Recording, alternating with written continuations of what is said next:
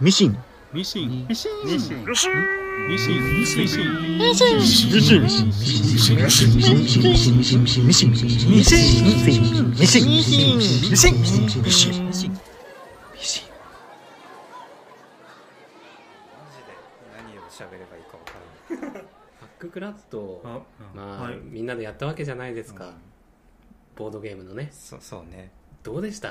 いや、やっぱり、いやまずうん。あ、どうぞどうぞ。あえーなんか木村君あたりがハッククラットとは何なのかを説明した方がいいんじゃないかなと思って先にはいということでハッククラッドなんぞやということを聞かれたのでお答えしましょう、僕が今一番来てると思うボードゲ ームアナログゲームですね、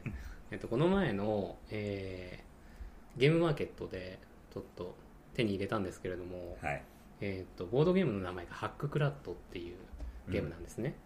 で、えー、とスサビゲームスさんから出てるゲームではい。すさびゲーム。アルファベットでスサビゲームスって書いてあります、うん。じゃあメーカー品なんですねでプロデュースゲームデザインが賀来さん魔女デザインが吉丸さん、えークラッドデザインが龍淵博さん、えーキービジュアルがトトトキキさんシナリオキャラクター設定が成海めぐみさん世界観集が伊勢伊勢村さん、えークラッドコマ設計が滝沢正和さんバランス調整が、えー、ズメ氏ズズメさん N 氏春坂クオリアって書いてあります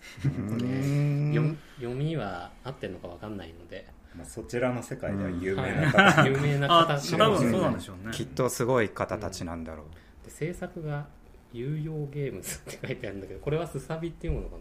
まあねこういうね拙い説明はいを置いといてですよ、はい手探りで。はいはいいやなんかいやすごい面白そうだなと思ってゲームマーケットで見た時に、まあどういうゲームかっていうと、えっと、カードゲームとなんかボード上の駒を動かすゲームっていうのが融合したなんかバトルロイヤルゲームみたいな感じなんですよ、ういん。そういう説明だったんだ。やこれは勝手に僕が思った、何なんだよ。えー僕はカードゲーム好きなんですよね、はいはいボードゲームで、うんうんでそこにプラスでマスがついてるってだけでもう大喜びでっうんて感じですね なるほど。ははいい、あとなるはほど可愛い女の子が主人公っていうのがねはいたまらないですね。はい。はい、これ設定上は全員魔女なんですよね。そうそうそう。魔女っ子がなんか、この変な生き物を協力してじゃないけど、ストーリー読みますか。えー荒廃した大地に佇む人類最後の都市エンクラティアは虚空より出現して人間を襲う怪物クラットの脅威にさらされている結晶化したエネルギー源である魔石シーラと正気からなる装甲に身を包んだクラットに唯一対抗できるのは魔力で生成した武器と未来種の能力を持つ魔女と呼ばれる少女たちだけである怪物からより多くの魔石シーラを取る魔女は強さが認められその所属する勢力は都市を統治する実権と名声を得る各々の目的のため少女たちはクラットとの戦いに身を投じるということらしいですねなるほど。はいなるほど。ちょっと見せてもらっていいですかはいどうぞどうぞえっと未来史の能力プラス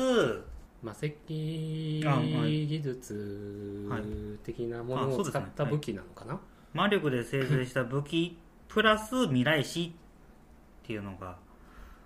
面白いなって思い ましたまあ未来史を持ってるので敵の動きを読めるんですよね多治見はいはい。に敵の動きがこう動くっていうのが提示されてそういう設定だったいんやだ。そうだよなんでわかるんだろうって思ってたけど。なるほどそうね。まあ、それが魔女の力、はい多分それがなんか魔女の本来の力なんじゃないですかねああの攻撃のなんか戦うパワーみたいなものはあ。なるほど。装備なんじゃないですかねあははは。まあ、それがこのゲームの醍醐味というか、 うんはいよ予知フェーズがあってそれに対してどうやって動いていくかっていなうるのほをどねそういうことだったの かなんで動きが分かんのかなって思ってたけどまあ、こういう感じでねあの段取り組んでないんですごい適当な概要になってますがはいとりあえずそうですねクラットっていうでっかいモンスターがいてえーそれに攻撃を与えたりとかそいつが落とす魔石っていうのを拾って得点を集めていって最後得点がいっぱいある人が勝ちっていうゲームです、なるほど、はい、はわかりやすいその辺は分かりやすいですね、うん単単純というかい、でその時に、えー、とクラットも行動するカードみたいのが、えー、と毎回ラウンドで表示されるんですけど、うんまあ、それを見てあこう動くから僕らは何番目に入ってこう動こうみたいなことをしていくんですけど、まあ、そのあクラットの動きを見るっていうのがまあ予知フェーズ予知ができるよみたいなことね、はい まあそういうふうに2つの要素が組み合わさってるところがこのハッククラットの面白いところなのかなと思いましたそうですね予知してうんから戦闘するっていうのはいと、はいうんあとボードゲームとボードゲームでいいのかなあの、はいはいまあ盤を使った、はいマス目を使った将棋みたいなフェーズというか、はいはいうんそういう要素とあのカードゲームという要素そうですねそれとプラスしてうん徐々に徐々に強くなっていくうんキャラクターが、まあ説明させていただくとはいデッキを使い切るとデッキに強いカードをプラスして弱いカードをあの削除してうんどんどんデッキを強くしていけるという、うんまあ要素というかデッキ成長型のボあードゲームそれですねデッキ成長型デッキを成長させられるという、まあ、ポイントがあってで徐々に使用するキャラクターが強くなっていく、そうだねはい、そこがまあつ面白いところででそこだけじゃなくて敵も強くなっていく敵も同じ方法でデッキが更新されていって強くなっていくっていうのうが、ん、うんまあはい面白いかなって思いましたこれがねどこまで伝わるのかっていうね、はい この喋りだけど、まあねでもそんなね細かい話は置いといてですよ、まあねすげえキャッチーだなって僕は思あったんですあはいもともとそのゲームまで見た時に、まあ、カードゲームが好きでボードゲームも好きでっていう話はしたんですけど、うん見た目的になんか4人協力ではなかったんだけど4人のプレイヤーでマスをなんていうんですかねマス目のところに自分の駒を置いて、まあ、モンスターハンターみたいにでっかいクリーチャーがドーンっていてあそうなんですねで各キャラクターのそれぞれのカードを使あうーはいとかっていうのがもともとそのストーリー上とかビジュアル的にもすごいキャッチーでいいなっていうところがうん結構あって、まあ、モンハン的っていうのが確かにそうかもね、お互いあんまり干渉してないし別に、まあまあ 自分の利益だけ考えるだけだから、はいうんで相手にそんなに不利益にさせるようなカードんってあんまないというか、うんちょっとあるけどでもそこが絶妙じゃないですかそうだね、うんなんかそこまで邪魔もできないというそうかそうそうでも予知フェーズがあるから、うんそのクラットの動きっていうのは予測して、なんとなくこうだろうっていうんで最適の組み方を手札を操作してするんだけど、うん意外とちょっとそれが誰かのうんカードで、うんはいあのそうねなんか1マスクラットが動いちゃうだけであの予想が外れて、うんうん全然違う展開になるっていうのがそう思う通りにはもう全然いかないっていうなねそうですねそこがなんかやっぱ面白いのかなと自分でこういうふうくまあ展開を想像して組み立てていって、でもそこに予想外のあの要素が組み合わさることでちょっと予想から外れるって、そうですね、ううんそういうところやっぱり予想外のことが起こるっていうのがやっぱ面白さんなのかなってそうですねうんただこれ予期しようと思えば、い頭フル回転でやれば、うん結構予期できるとは思うんだけど まあただねそのなんだっけこのグラット、クラットくん、はいグラットくんがさうんなんかいろんな方向に攻撃したり動いたりするけどさ、うん それがよよなんていうかカードでこう動きますよっていうのがうん言われてても、いまいちよくわかんないっていうかまああれそうでこれすねこっち次こっち動くんだよねとあかーこうでいいんだよねっていうそそうねの時間が長かったよねやってて、そうまあ、ね、あこのねなぎ払いはい右、はいどっち、今どっち向いてんだっけ、 右手どっちあ、はい、このまさ当たるの当たらないのっていうねずっとやってた気がするよね確かにねでもテレビゲームだったら、うんそれはもうすぐに分かることではあるんだけど、あそうそうだから太田さ範ん囲がとかさ、ねととりあえずここ光 らせてよずっと言ってだたからけどもうボード光ってよってでも僕はあれをワイワイやるのがうんちょっとやっぱボードゲームの愛嬌だなってすごい思まっあてねでもだから微妙結に構違ったみたいなとかね、なんていうか結構テレビゲーム的だよねでうもんそれをアナログでやるのが面白いっていうのはそそううはないんだそうけどそうそうそうそうだからかなり深い感じで楽しめるなっていう気がするよね、結構だから構成してる要素自体はすごいシンプルうんなカードゲームとその盤面のゲームの組み合わせみたいな感じなんだけど、やってみるとねコツがつかみづらいというかそうだねそうですねかなり時間かけないと、うんだから僕もあの今日来てこんなのやるとは知らず にいきなりやらされたけどだから最初全然分かんなかったけど、んようやく本当に後半20分ぐらいでうんこうやればいいのかなっていうのが見えてきたぐらいで、うんうんううんんそうですねじゃあもう散々な結果だったんでしょうねいや初1心位にな者っでたんですよ 完全なビギナーズラックで、は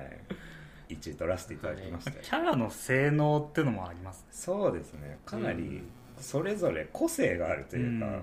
こういうところが強いみたいなはいうんかなりそれが分かれてますねキャラごとにいやでも難しいですねこれなんかもう4回目で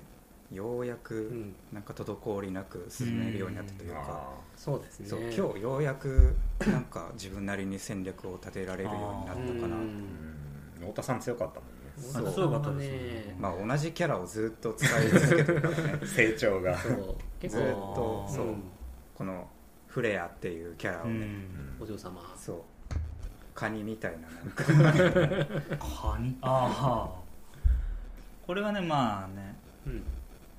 かっこよくて可愛いんですねキャラクターですね僕はすごいねへそ出しにフェチを感じていいんですけどねはいああ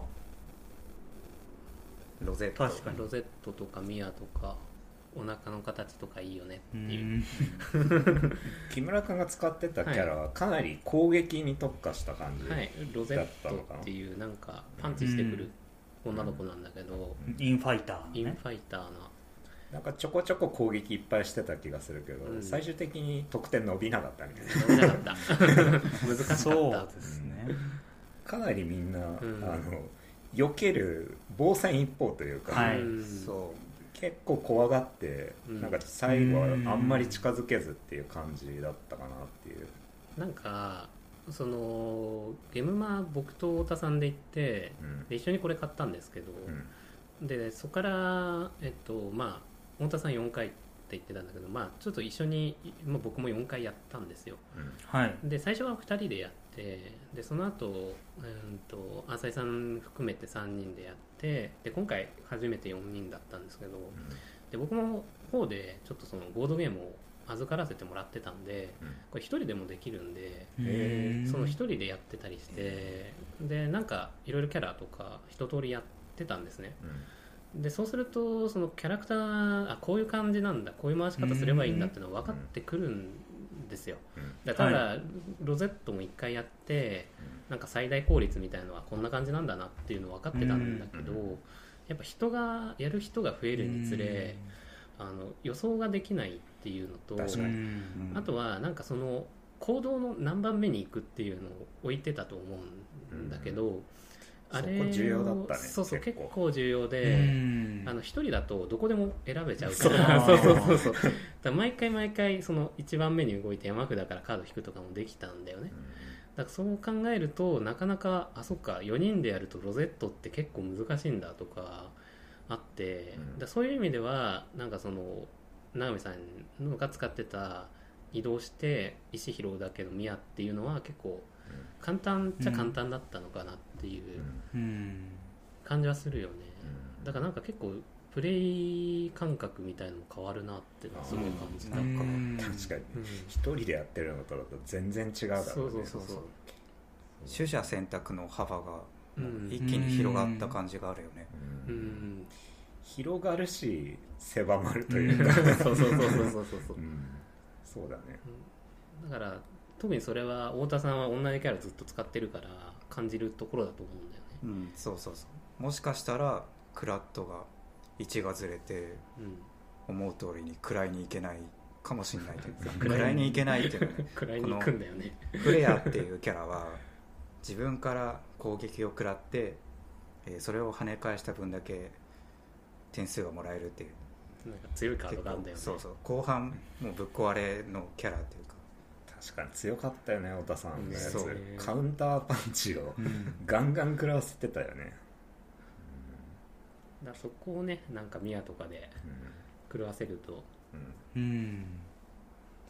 確かにねいや俺も前半はだから結構動き回って得点稼げてたような気がするけど、後半はねクラット自体がすげえ強くなっちゃうせいで、うんう、んそこから結構逃げるのに必死だったかなっていううんあ確かにそうですねしましたねあと浅井先輩のキャラクタ ーが最後までやっぱりなんか力発揮できるっていう感じはしましたね何をやってたんだろうそうですねキャラクター自体が結構トリッキーですよね聞いてみたらうんまあ、ややそういうところは、まあ、僕が使用してたキャラクターはルーナという、はい、まあ、遠距離攻撃が得意なタイプうの、んまあ、キャラクターうんなんですけどもなかなかねなんか攻撃が当たらないっていうか こう攻撃しに行けないっていうか遠距離攻撃っていうのがねこのゲームにおいてなんか有利なのか不利なのかがいまいちよくわかんないなんか遠くにいりゃ済むっていう話でもあんまなくなってくるじゃん後半は、はいまあ、あとはルーナはあのリソース管理うんをするようなキャラだと思うんだよね、なんか MP っていうコストにするうんやつゲージみたいのがあるんだけどそれを貯めたり使ったりっていうバランスをうまいこと取んないと得点が取れないみたいな感じだったから、大変だったんだろううんまあそうみたいですねつかめなかったですねなんか、うん難しそうでした、うん見ててもまあたくさんカードを引いて、まあ、デッキをコントロールしてみたいな、な、うんキャラクターなんですけど、まあその辺がやっぱり難しかった結構あと自分がどういうプレイスタイルが得意かっていうのうにもんよると思いますね夜ねそれは本当に、いや太田さんはさすがにずっとやってるだけあって、うん相当使いこなせてたよね使いこなしてた それがうまいから結構、あなんか独壇場だなっていう感じがすごいしましたよね、いやでもやってて、うん、カードゲーム的にもすごい面白いというか基本的になんかデッキを構築する系のゲームがあまり得意じゃなかったんですよ、うんうんでもこれやってあカードゲームって面白いんだなってうんあーうんまあちょっと思ったへー確かにねなんかカードゲームカード単体のゲームって本当にカードだけで完結してるからそうそうそう、んあとなんか手順になっちゃうというかそうそうそう最終的に最終的にあーそれがちょっとボなるほードのマスっていうの入るだけでちょっと違ってくるよね、そうなんよね、はいなんか目的がはっきり見えるというか、うんうんそこら辺もすげえやりやすかったうんまあでもまだフレアはね隠した使ってない能力があるらしいというああそうですよね なんだっけゼロコストで、えっ、と MP0 コストではい7ダメージって いう、はいバカみたいな攻で撃もあ攻れ撃があカード2枚消費するんだよね、あーじゃあ手う札管理が大事なんだそうそうそうなんかなんかでっかい攻撃あるけどそのやっぱりハイコストっていうのかなそう、反射する攻撃も MP さん消費だもんねうんん MP って今回俺全然関係なかった ほとんど消費する行動を取ってないからうん多分ずっと通しても俺2ぐらいしか消費してないからね、うんはい、あでも面白いのがそのデッキ成長型だから多分その強いカードはもちろんあると思うんだけど、その同じキャラクターを使って結構こういう方向にっていうのはあるかもしれないけどその人によってどのカードを入れるかっていううん、のもあまた変わってくると思うんだーよね確かにその多分3回ぐらいしか変えらんないんだよね、うんそれをそうラねウ意ンドを見る外とと。入れ替えらんなかったねそうそうそうそうそう、はいっていうのもあるしあとはミッションカードっていう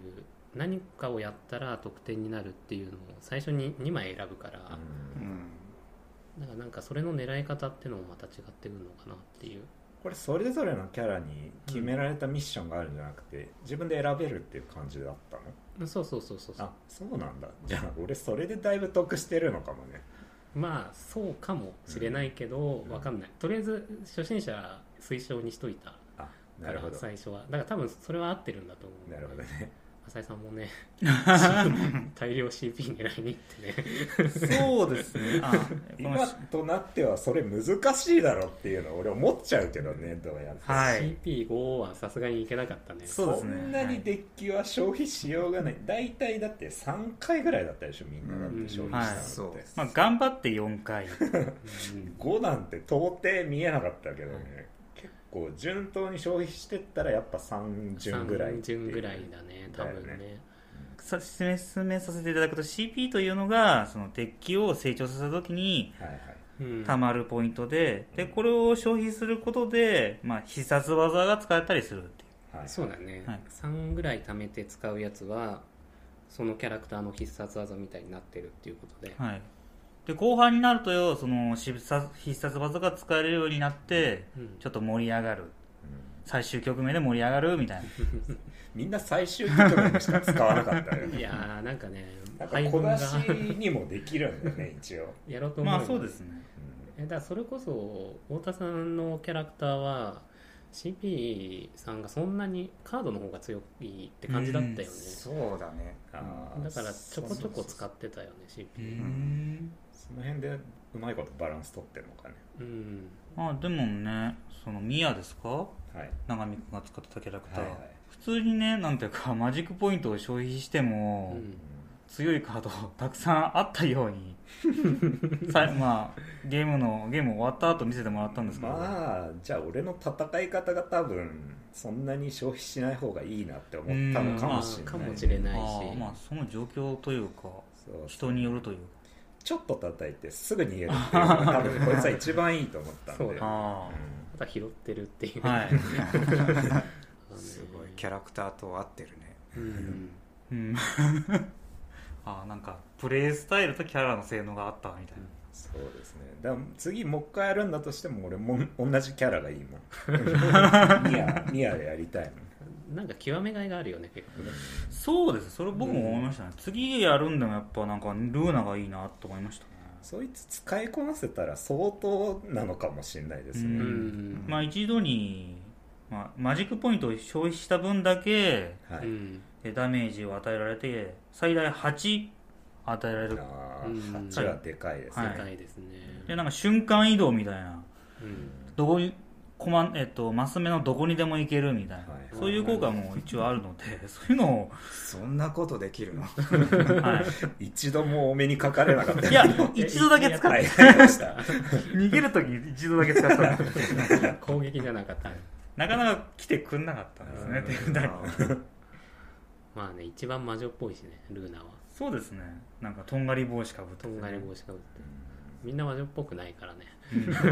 んそうですね確かにこのキャラはどうなんですかねあこの使ってないはいアメリアアメリア難しかったよ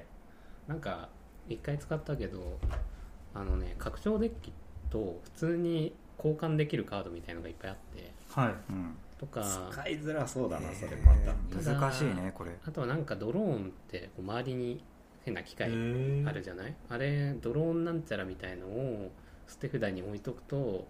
なんか効果がプラスされるみたいなのがあってあーだから常に捨て札になんかあると強いみたいなうーん感じだから結構カード操作が難しい感じだったよねえー面白そうだねそれもでも、ねドローンってこの腰から伸びてるなんかそうそうそうそう、うんこの、えっと、ドクター・オクトパスみたいなははこれのどこが魔女なんだよ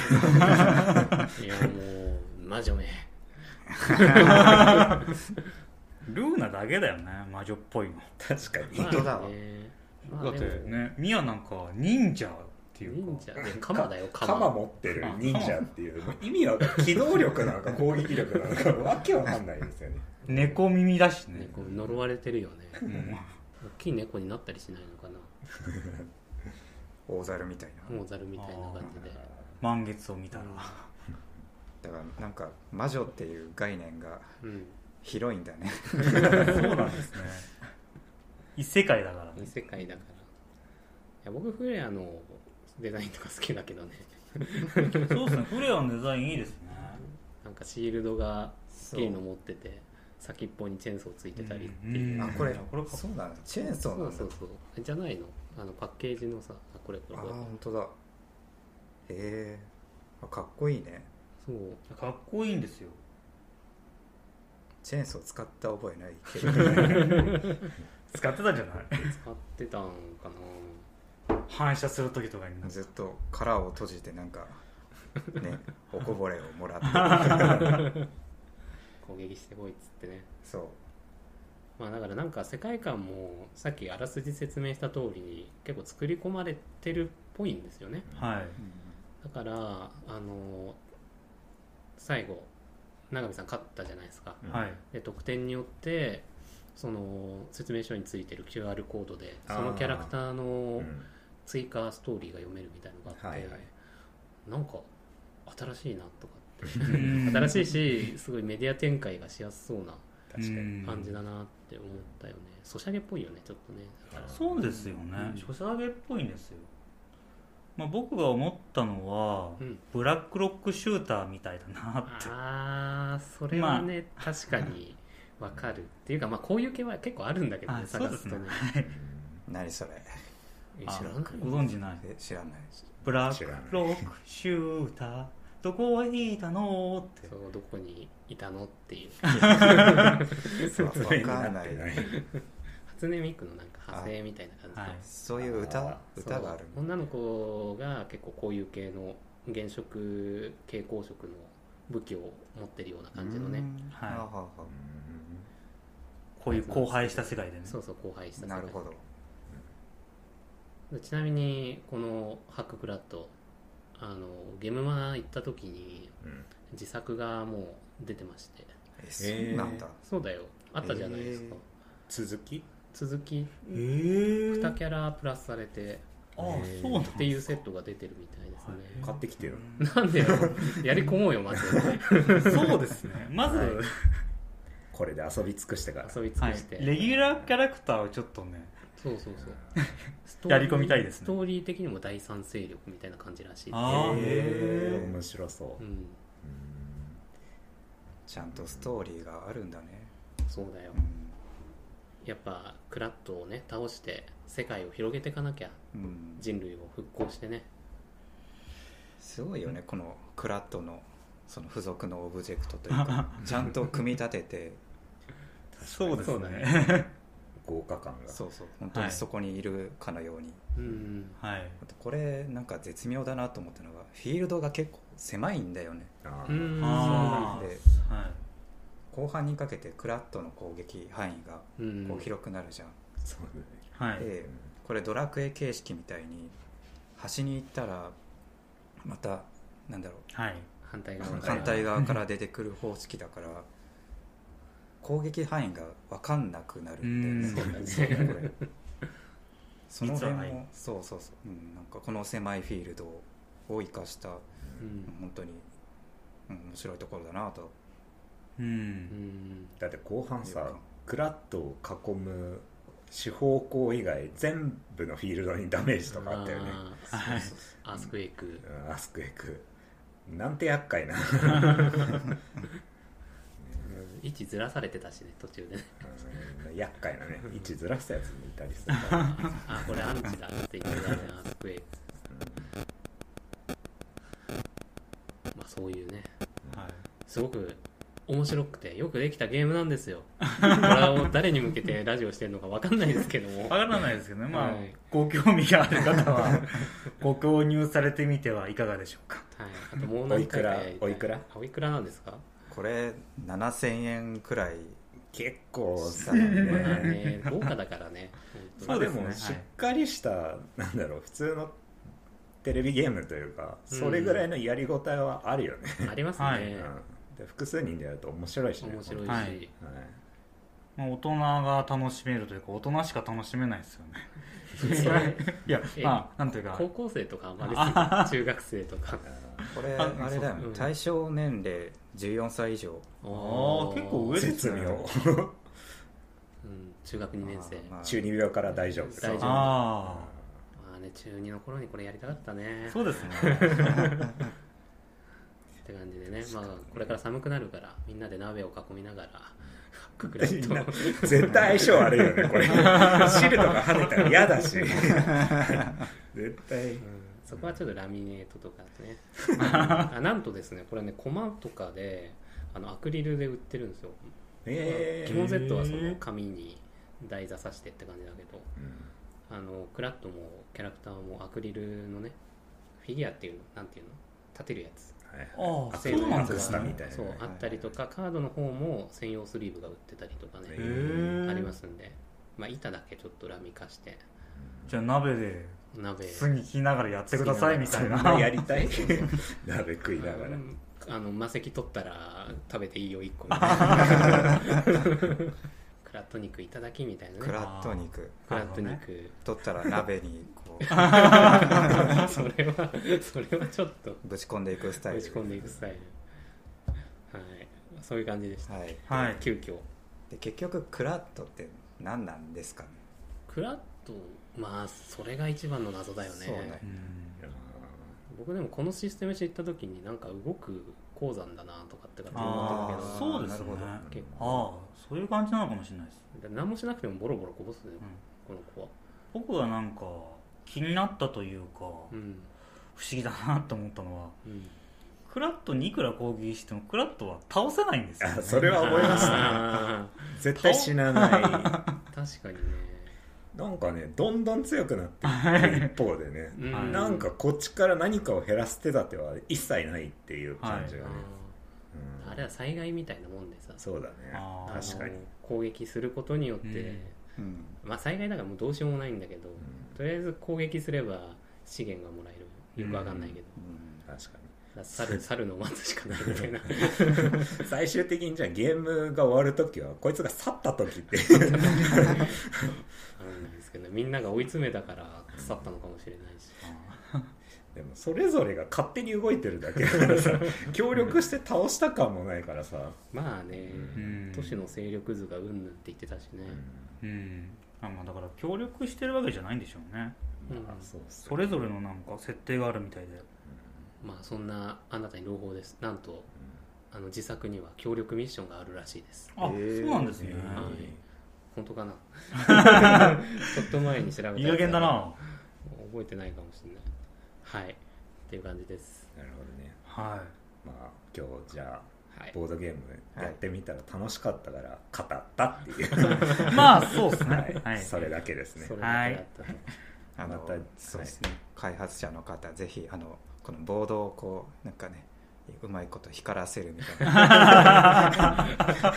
できないですかあそう確かにねまあできないことも技術的には不可能ではーないけどそうすでごはいなお金かかるんだろうけどね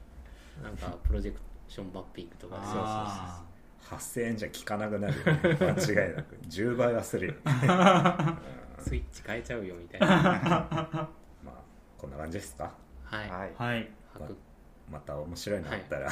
はい撮ろうよそうですねはい、はいはいはいはいじゃあ終わりはいはいありがとうございましたありがとうございました